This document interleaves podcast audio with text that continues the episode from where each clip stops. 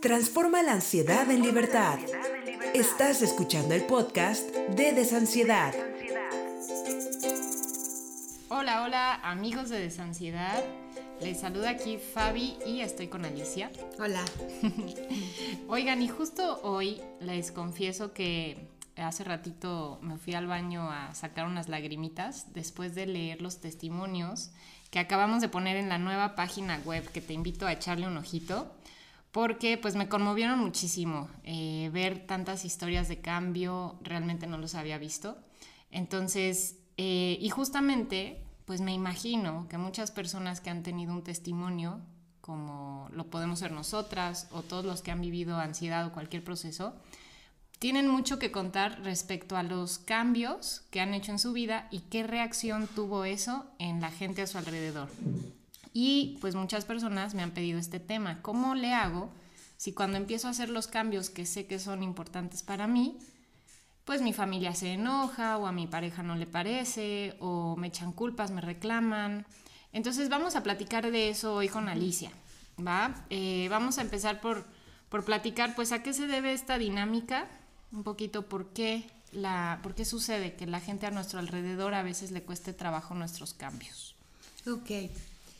Bueno, lo principal yo les, quiero compartir eh, desde este punto de vista familiar, es donde lo quiero yo este, platicar, Fabi, porque es justo la reacción que va a ocurrir en algunos, en los miembros de la familia. ¿Por qué ocurre esto? Bueno, a nivel familiar, la ansiedad o cualquier síntoma que querramos resolver es el resultado de una dinámica de muchos años, no solo personal e individual, sino cuando cargamos emociones, cuando acumulamos situaciones, somos como el depositario inconsciente o, o, nosotros decidimos yo voy a salvar a la familia o yo les voy a ayudar, pero en realidad es un asunto familiar, no es solo la persona que presenta ansiedad, las personas que tenemos ansiedad, a lo mejor eh, somos más sensibles, ¿no? Y entonces somos quien manifiesta un síntoma en la familia. Del sistema. Del sistema. Entonces, ¿por qué los demás dicen, bueno, pues es que primero nos, nos quieren ver bien o dicen, bueno, es que ya este, ponte a hacer ejercicio, mejora tu alimentación o te queremos ver más tranquila, más tranquilo. Pero cuando empezamos a hacer cosas justo para estarlo, la familia se va a resistir. Sí. Porque la ansiedad también es, una, es un chivo expiatorio de toda la familia, ¿no? Es un distractor familiar. Mm, sí, sí, te sientes bien ahora de qué vamos a hablar. Exactamente, qué vamos a hablar y a quién le vamos a echar, la culpa. y en qué nos vamos a distraer todos mm. para no ver lo que en familia y de manera individual en los demás nos está afectando, ¿no?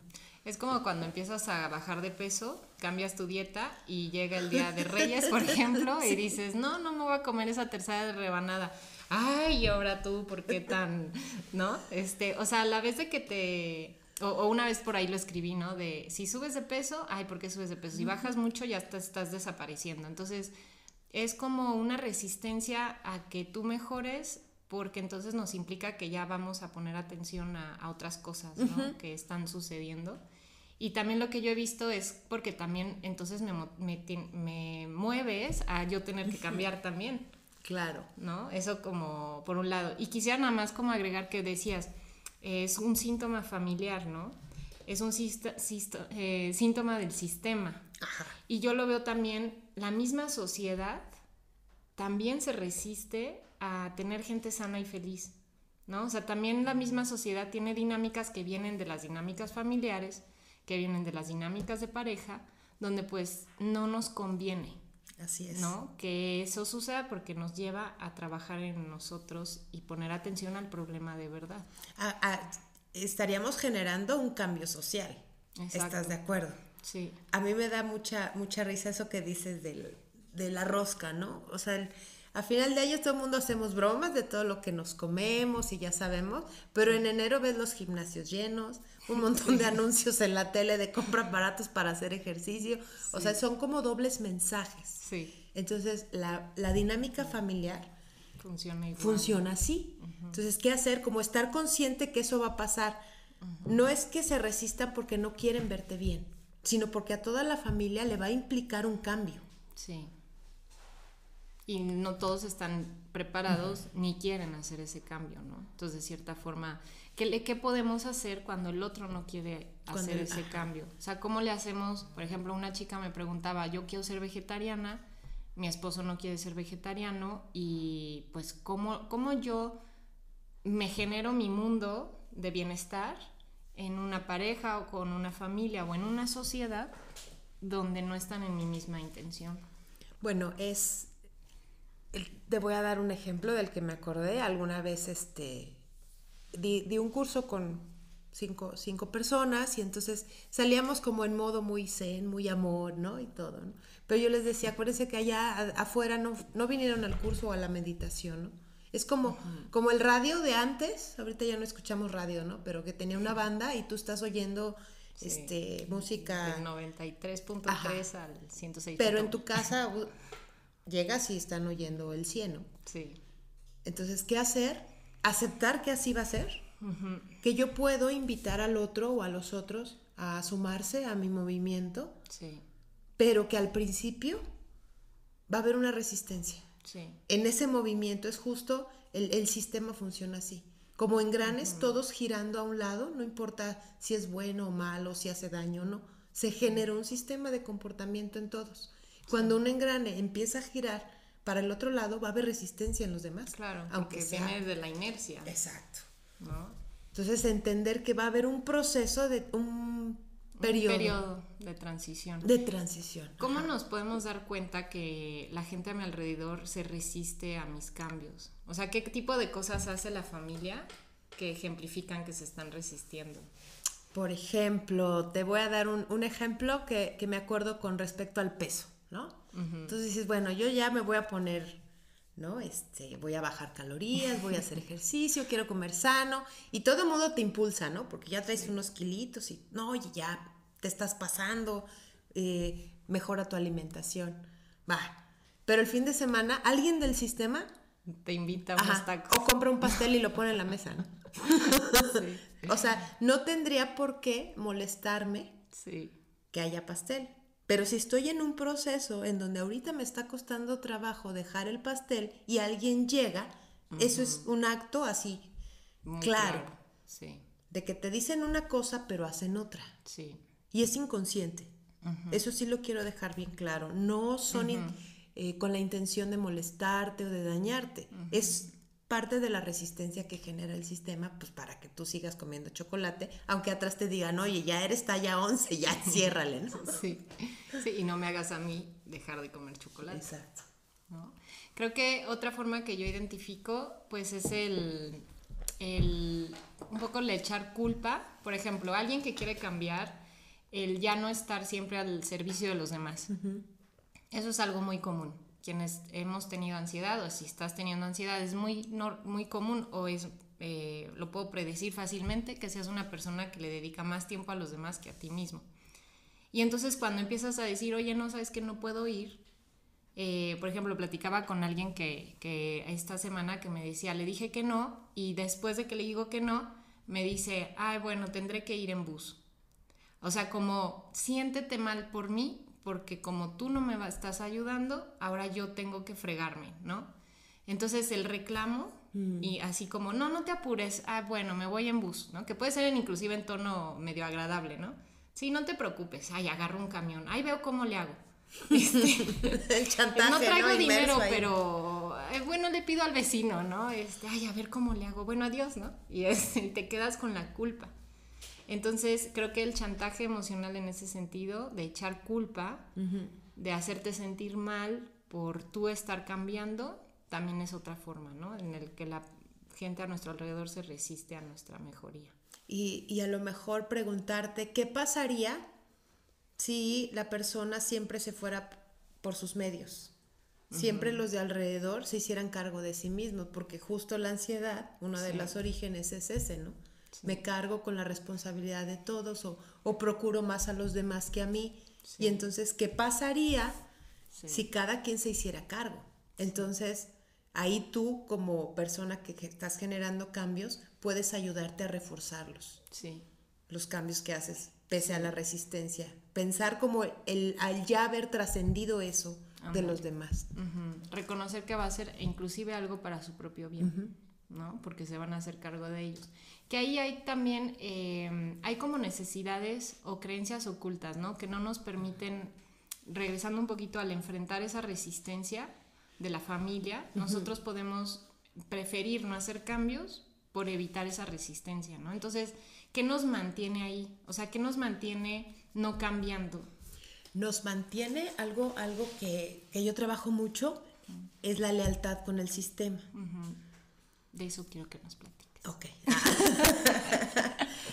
Miren, hagan de cuenta, eh, todas las creencias que están en nuestro sistema las tenemos interiorizadas de manera consciente o subconsciente hasta los 14 años. A los 14 años ya vamos viendo qué onda, ¿no? Lo que nos Como gusta, el mundo afuera. el mundo, ajá, pero toda la parte inconsciente, especialmente en la infancia, pues ahí está, ¿no? Por eso dicen, es que los niños son esponjas, pues sí, porque el cerebro no entiende de doble sentido, lo que nos dicen de broma o no de broma, o las percepciones, pues se queda. Entonces, ¿qué es lo que pasa? Que esas creencias vienen de generación en generación, de varias generaciones. Sí. Entonces, un ejemplo. Eh, vamos a pensar de, en, en dos familias en donde el- la tercera generación, o sea, tú decides estudiar, estás en proceso de la prepa y quieres estudiar algo. Pero vienes de abuelos campesinos, papás campesinos, y tú quieres estudiar medicina. O sea, no es malo ni bueno. Y otra familia donde los abuelos son médicos, los papás médicos, y tú también. O sea, el segundo año ya vas a tener un hospital, ¿estás de acuerdo? Sí. No es ni mejor ni peor. Simplemente que el médico, el estudiante que quiere hacer esto, viniendo de papás y abuelos campesinos, le va a costar, Le más, va a costar trabajo, más trabajo. Porque es algo distinto. Sí. Entonces, cuando queremos cambiar, yo siempre les, les sugiero hacer un pequeño análisis de esas creencias familiares y hacer un ejercicio interior de como que les pido permiso, ¿no? en, en terapia familiar decimos, te pido que veas con buenos ojos que yo estudie medicina y agradezco y honro que seas campesino. Sí. ¿no? Lo mismo con la, la salud, la, la alimentación, con lo que sea, Sí. para que la resistencia, para que a mí no me lastime su resistencia, aunque ellos no cambien. Exacto. Que creo que eso es súper importante, soltar la expectativa de que ellos van a aceptar tu cambio o de que ellos te van a apoyar en tu cambio. Y tú trabajar tu parte de echarles reclamos por no Ajá. apoyarte, de culparlos, de creer que tú no puedes cambiar porque ellos se resisten o porque no te dejan. Y ahí como asumir más esa responsabilidad y reconocer que eso, pues sí es como un acto de rebeldía al sistema, ¿no? O sea, sí se mueve por ahí eh, como el entonces ya no voy a pertenecer. Y entonces, ¿cómo nos podemos vincular? A lo mejor, bueno, en mi experiencia primero sí tuve que poner como mucha distancia y luego ya intentar revincularme.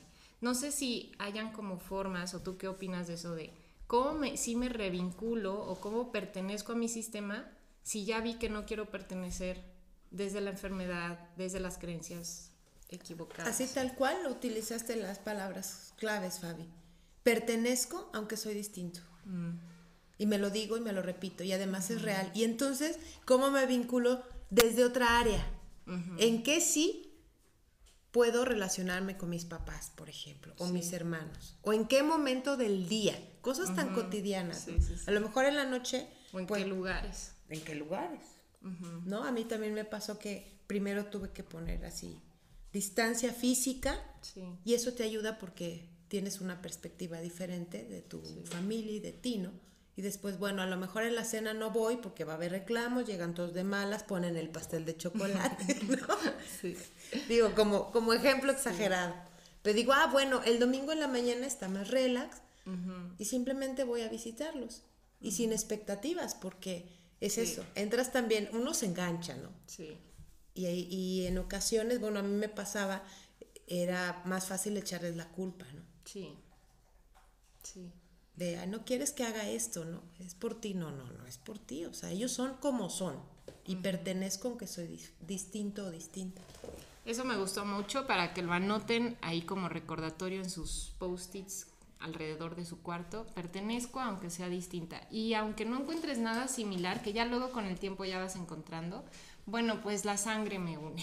Ajá, exacto. Este, bueno, pues el estilo de peinado me une. Este, de algún, algún hilo de vínculo podemos encontrar para que ya no sea a través de, bueno, les voy a dar gusto dañándome a mí mismo para que no se enojen, porque esa, esa es otra dinámica que ubico muy común, como con tal de no generar conflicto, porque no nos gusta el conflicto, porque somos sensibles, porque no nos gusta el rechazo, no nos gusta, eh, venimos acostumbrados a siempre recibir palomita o, o siempre decir, ay, qué buena onda que... Y de repente empiezas a hacer cosas que genera conflicto en los demás y tú dices, no, prefiero evitar el conflicto y seguir aquí dependiente, sin mi libertad, tomando las decisiones que ellos quieren y dañándome, ¿no? Básicamente, en pro, o sea, como que nos autosacrificamos en pro de no sentir ese conflicto. No es tanto no dañarlos, ese es como Ajá, la engaño. fantasía. Pero realmente lo que no queremos sentir es el conflicto y sentirnos rechazados o que estamos haciendo algo mal y O que me abandonan. Ujú, activar una herida, ¿no? De abandono o, o de rechazo. Entonces, cuando somos niños y vivimos esas heridas, como lo platicamos en el taller de niño interior, eh, bu- luego buscamos evitar reactivar esas heridas. Y es así que entonces el conflicto nos duele, nos pega. Y pasamos por encima de nosotros mismos, ¿no? Sí, O sea, exactamente, ese es como el origen. sí. Y entonces complazco a todos, les los raya a todos, eh, llego temprano para dar gusto, en fin, Sí. todas las actividades. Puedes revisar, ¿no? En el día a día qué es, qué es lo que haces, con lo que no estás de acuerdo, pero Ahí vas a hacerlo vas. para evitar el conflicto. Vamos a leer, les dejé a ver, quiero ver si hay aquí en la historia de Instagram, les dejé la pregunta de si querían preguntar algo aquí en el podcast sobre este tema en específico. Y vamos a ver si han dejado alguna pregunta. Déjenme ver. Si no nos sigues en Instagram, pues te invito a que nos sigas en Instagram. Ahí estamos compartiendo historias, Em, por ejemplo, dice Liliana, sobre todo cuando se la pasan comparándote como cuando los demás sí hacen cosas que tú no puedes por los temores propios de la ansiedad y piensan que es por gusto estar así. O sea, ahí también es un poco como reacción hacia negativa hacia tú estar teniendo ansiedad, ¿no? No tanto hacia hacia los cambios, pero también durante los cambios te pueden estar comparando, ¿no? sí, porque al, ver con, al verte con ansiedad, yo me distraigo también. Y activas mi ansiedad. No me gusta verte así porque en realidad lo que pasa, a lo mejor no lo tengo consciente, pero estás activando mi ansiedad. Y eso es lo que no quiero ver, ¿no? Exacto. Y quiero evitar sentir la ansiedad. Por eso es tan importante aprender a sentir la ansiedad. Para que estas situaciones de, de conflicto ante tu cambio ya las sepas navegar, ¿no? Y bueno, Bere pregunta, a mí me gustaría que hablaran sobre el miedo al rechazo. Soy tan tímida que prácticamente me convierto en espectadora cuando conozco gente nueva. Que me imagino, también ese miedo al rechazo es el que luego no nos permite cambiar, ¿no? Y, y, a, y a lo mejor ahí revisar qué pasa en la familia, cómo se relacionan los demás, si me enseñaron o no me enseñaron a, a relacionarme. A lo mejor también mi mamá, mi papá son tímidos y no lo he hecho consciente. Y eso es lo que tengo que, que trabajar. Ajá, y Ya dejar de ser tímida dirían, ay, ahora tú tan locuaz, Ajá. de fiesta en fiesta. Qué sociable te volviste. Qué sociable te has vuelto. Entonces, eh, también MV Reap dices, ¿qué hacer? Voy a responder unas dos o tres más. ¿Qué hacer con la gente tóxica de tu familia? Bueno, primero yo los invito a quitar juicios. O sea, yo necesito hacer, en ocasiones he visto, hacer todo lo contrario, porque ya no quiero esa toxicidad de mi familia. Pero justo que no tarde mucho, yo los invito a que el enojo no tarde mucho, porque si no te conviertes en eso que estás juzgando. ¿No? Entonces sí, necesito enojarme para poner distancia, pero después resolverlo. No es que la familia o esa persona sea tóxica, hay una situación por resolver de todos. Y bueno, sí, si de plano ya hice muchos intentos y sigo teniendo esa relación tóxica, pues poner límites, alejarme y, y buscar una manera diferente de relacionarme, ¿no?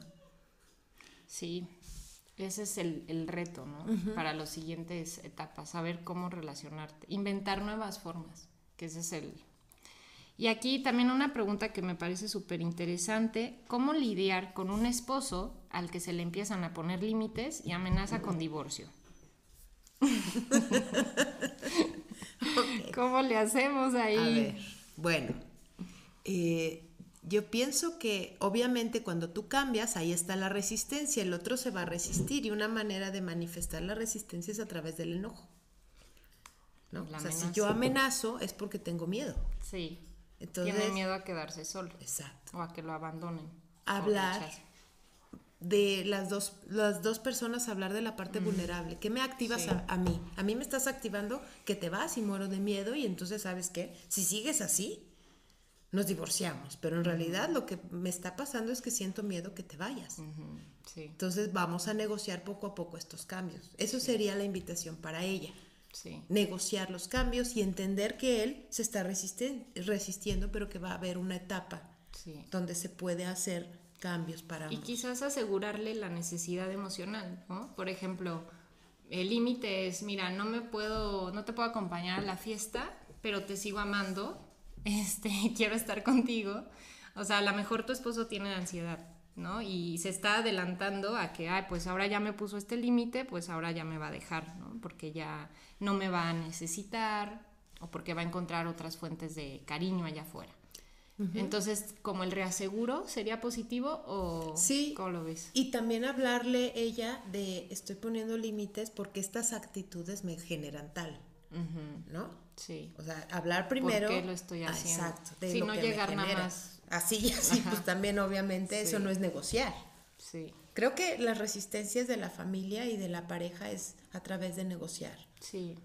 Y creo que ahí también es importante como dar esa primera plática de, oigan, aviso parroquial, ¿no? Este, voy a empezar a poner límites porque necesito empezar a hacerlo, porque quiero más tiempo por mí, porque ya... Luego a veces, por ejemplo, si yo no llegaba así como un hecho científico, no me creían, ¿no? Entonces, el doctor dijo que tengo que poner límites, ¿no? O era como si Ajá. este, el doctor dice que no puede comer dulce de mi hijo, ¿no? O sea, es poner como el de antemano, oigan, va a empezar a suceder esto, Estoy no atravesando espero tal. que lo acepten, tú eso también, decírtelo a ti, decírselo a ellos, estoy atravesando por esta situación y van a ir cambiando algunas cosas.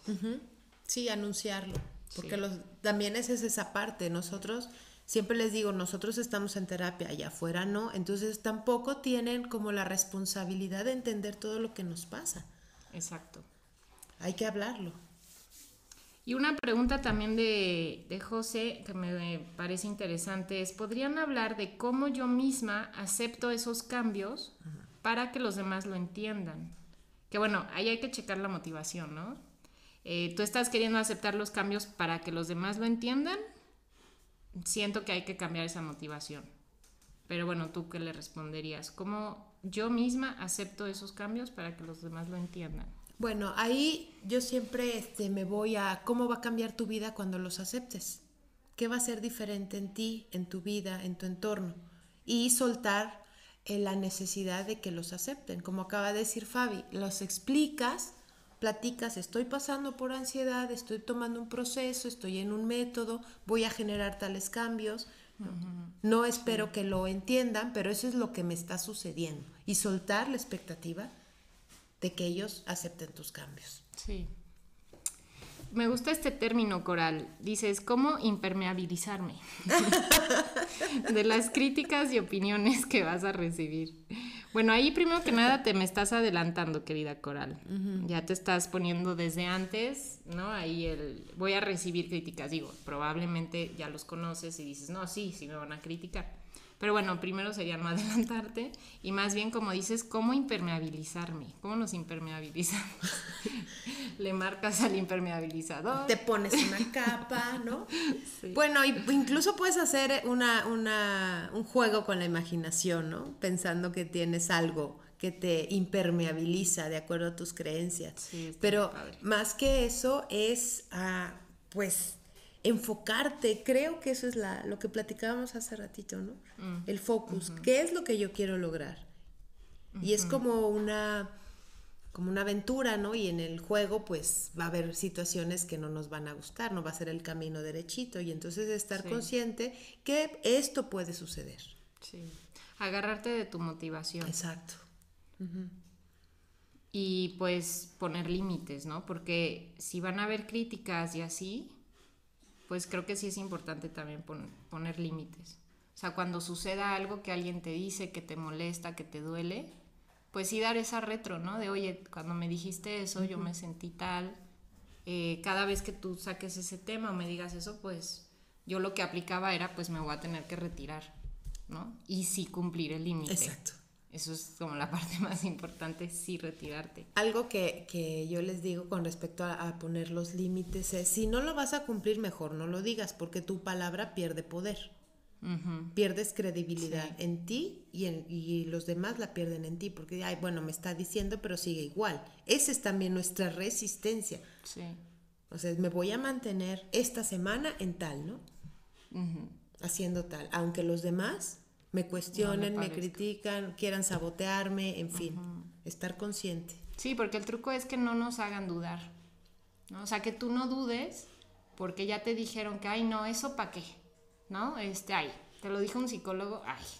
Este, o sea, desacreditan, desacreditan eh, tus logros, ¿no? Y desacreditan la fuente de, de, información en la que estás. Y es como regresar a ver, a mí me hace sentido, a mí me está haciendo bien, eso es lo que yo quiero. Y pues realmente eso es un poco por qué hemos llegado a la ansiedad, porque le damos más peso a la opinión de los demás, porque nos importa la opinión de los demás, queremos complacer. Entonces, tener muy consciente que eso va a ir sucediendo.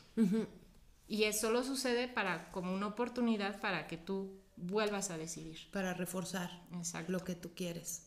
Eh, hay frases en la familia como, como lo que dice, ¿y eso para qué si siempre hemos vivido igual? Y ahora quieres cambiar de alimentación, bueno, pues es que de dónde está, eso es moda. Sí. Ajá, ¿No? Eso es moda porque aquí siempre se ha comido así y así. Sí. Entonces, bueno. O minimizan, ¿no? Llegas bien emocionado porque aprendiste a meditar o a sentir tu respiración y, ay, pero si ya te había dicho yo que respiraras profundo, ¿no? O sea, este, eh, no sé, ¿no? Lo minimizan, entonces... O, o, te dicen, bueno, si eso fuera la solución, yo lo he escuchado, ¿no? En, los papás. O, entonces, bueno, sí estar como, como en el reto de qué es lo peor que puede pasar, pensar en esas frases, pero no ponernos a la defensiva, solo saber qué puede pasar. Exacto, no esperar que sea diferente, que es un poquito, Betsy, la respuesta que yo te daría, que pregunta Betsy, ¿cómo reaccionar cuando los demás no entienden que cambiaste? Qué padre. pues les explicas, les explicas el proceso, el origen, el proceso, la consecuencia y los cambios que va a haber de ahora en adelante por ese cambio. Sí. Pero que el amor, algo que ayuda mucho a bajar como la resistencia de los demás, o sea, yo te amo igual. Sí.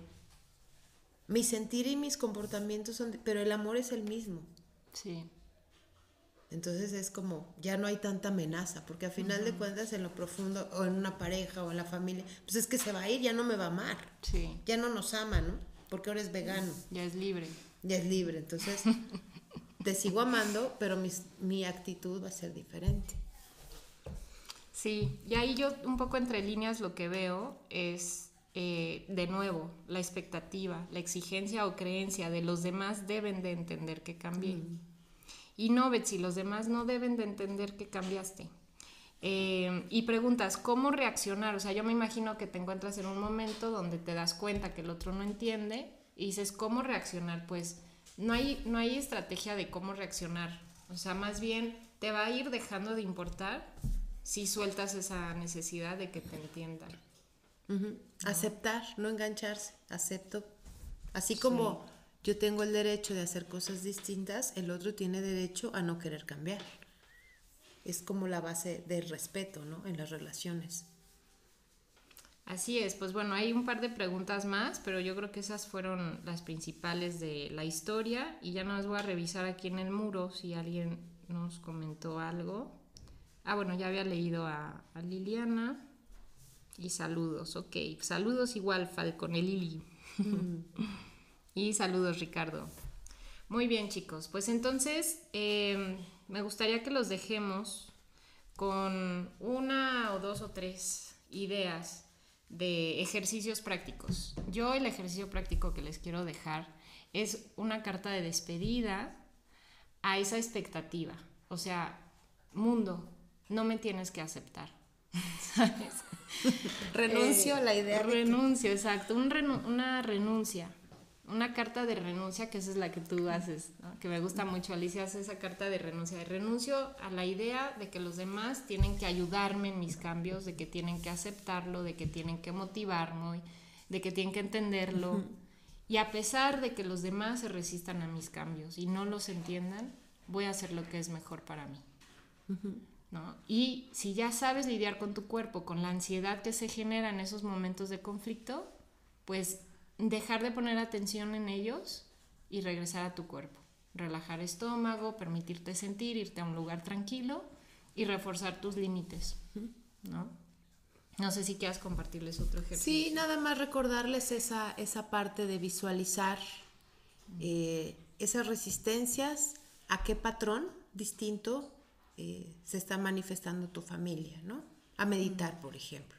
Entonces, cada vez que yo busco meditar, llega todo mundo, me hacen ruido, me reclama, ¿no? Como ejemplo. Entonces, yo reviso cuál es la creencia al respecto de cómo se relaja mi familia o no tienen esa creencia. Y las palabras, utilizar las siguientes palabras te va a ayudar. Los visualizas a todos tú adelante de ellos, pero te imaginas que te volteas y les dices, honro esta forma de relación o esta forma de relajarse o estas creencias. Las reconozco, no voy a pelear con ellas. Y hoy les agradezco que vean con buenos ojos que yo lo haga distinto. Aunque en, en el mundo físico real, ¿no? Tengas una experiencia distinta, adentro de ellos también quieren que estés bien. Entonces, quedarte con esa sensación y esa visualización de que, bueno, aunque me están diciendo que no, ya les pedí permiso. Sí. ¿No? ya, ya les pedí permiso, entonces ya, ya la hice porque sí lo puedo hacer. Y que en tu visualización imagines que te dicen que sí. Sí, claro. Y además en, es real. Sí. O sea, en lo profundo, aunque no saben cómo, pues sí, sí quieren, ¿no? Que estés bien. Sí. Y quedarte con esa creencia, aunque veas cosas diferentes afuera y que no te enganches con eso. Sí, yo les puedo decir que a pesar de la resistencia, y no sé si a ti también te haya pasado así, o sea, ya de tiempo después de que yo ya como declaré mis cambios y salí del closet en el sentido de, de ah, pues que creen, me gusta vivir relajada, me gusta vivir de esta otra forma, me gusta la naturaleza. Eh, la naturaleza, ¿no? O sea, ya que salí de, de, esa forma ante ellos y que empecé a poner límites, oye, no, no te puedo ayudar con esto, oye, no, ya no puedo vivir contigo, eh, oye, no, ya no puedo ir diario acá, ¿no? Eh, después de ese momento de resistencia, al día de hoy, ellos al ver que yo empecé a ser feliz, o sea, porque la resistencia viene de la preocupación, de qué tal que no le funciona, qué tal que se va a ir por el camino de la perdición, ¿no? Viviendo sola pero quizás al mes de ya ver que vivía yo sola y que estaba feliz y que, y que inclusive mi relación con ellos mejoró, pues ellos empezaron a inclusive luego fomentarlo. O sea, luego se puede cambiar el ciclo, ¿no? No hay que hacerlo con esa expectativa. pero sí puede No sucede siempre también, pero puede llegar a pasar que luego también generas un nuevo ciclo y me gustaría dejarlos como con la imagen de los engranes, donde tu nuevo engrane inclusive sea tan positivo y fuerte que luego te anden hablando para preguntarte cómo hago la receta de tal o cómo me relajo o cómo porque tú ya empiezas a jalar hacia el otro sentido, ¿no? Que sí siento que en mi caso con mi familia así pasó. O sea, ahora sí me hablan para preguntarme cómo se relajan, ¿no? Pero antes era, ay, tú y tus cosas raras. Sí. Entonces es eh, persistir, dejar de preocuparnos por ellos en ese sentido y confiar que si haces lo mejor para ti, es lo mejor para tu sistema. Así es. Y a mí me pasaba con la meditación, ¿no? Entonces, como, bueno, ¿y eso qué es? ¿Y para qué es? Y, ¿no? Entonces, a final de cuentas, después de, muchos años, todos en mi familia, o al menos la mayoría, este, ya, meditan. ¿no? Y entonces, ¿por qué? Porque me mantuve igual, ¿no? En esa, había resistencia importante en la familia y después ya hubo respeto y después se unieron a este movimiento, ¿no? Y además a nuestro sistema tampoco, tampoco quiere perder un miembro de su sistema. Sí. ¿No? Entonces también creer en esa posibilidad. Me, alejo un poco, me salgo tantito del movimiento, no de mi familia, del movimiento, y después regreso moviéndome diferente. Entonces, algo, algo diferente se va a generar en todos. Sí. Si tú cambias, todo a tu alrededor cambia, ese es un hecho. Pues queremos invitarlos, si sienten o piensas que el tema de la familia, de que tengas relaciones también de mucha dependencia o codependencia en la que no puedes como terminar de hacer esos cambios y te preocupa mucho lo que piensen los demás de ti, pues te invitamos al taller de niño interior. Es un curso pregrabado donde Alicia, Mari Carmen y yo son muchísimos videos, audios, ejercicios, para que puedas sanar las heridas que nos motivan al día de hoy a seguir actuando como actuamos. Y si a la par lo complementas con cambiar tus creencias profundas que encuentras dentro del paso 3 de darle alas y te expones, aprendes a exponerte porque al final sí es una exposición, o sea, decir no es una exposición. Y yo primero recomiendo en el programa pues ciertas, ciertos pasos para hacer esas exposiciones si complementas esas dos partes, pues eh, te va a ir súper bien, ¿no? Este, claro que es tema de persistencia, es tema de realmente querer un cambio para ti y estar dispuesto a ir acomodando las cosas que sientes que te van frenando en este camino. Exacto. Y ahí también hay está como la preparación para que lo puedas hacer, ¿no? En ambos talleres. Y también si necesitan más apoyo individual, dices, no, esto lo quiero platicar, pues vayan con Alicia. Ella en esta parte sistémica les puede ayudar muchísimo de cómo, a mí Alicia me ha ayudado mucho también en cómo tomar mi lugar, ¿no? En cómo tomar mi lugar en mi familia, en mi pareja, en mi sociedad, en este mundo, porque cada quien tiene un lugar, no hay competencia, nadie puede reemplazar tu lugar, nadie puede quitarte de tu lugar, pero tú necesitas ponerte ahí. Entonces, pues los invitamos a eso, chicos. Esperamos que estén muy bien. Muchas gracias, Alicia. Gracias a ti, Fabi, y a todos. Y espero eh, con mucha, mucho cariño que esto les haya ayudado y que se lleven la imagen del sistema. Igual puedes buscar en, internet cómo funcionaban antes los relojes, ¿no? Los relojes antiguos con los sistemas.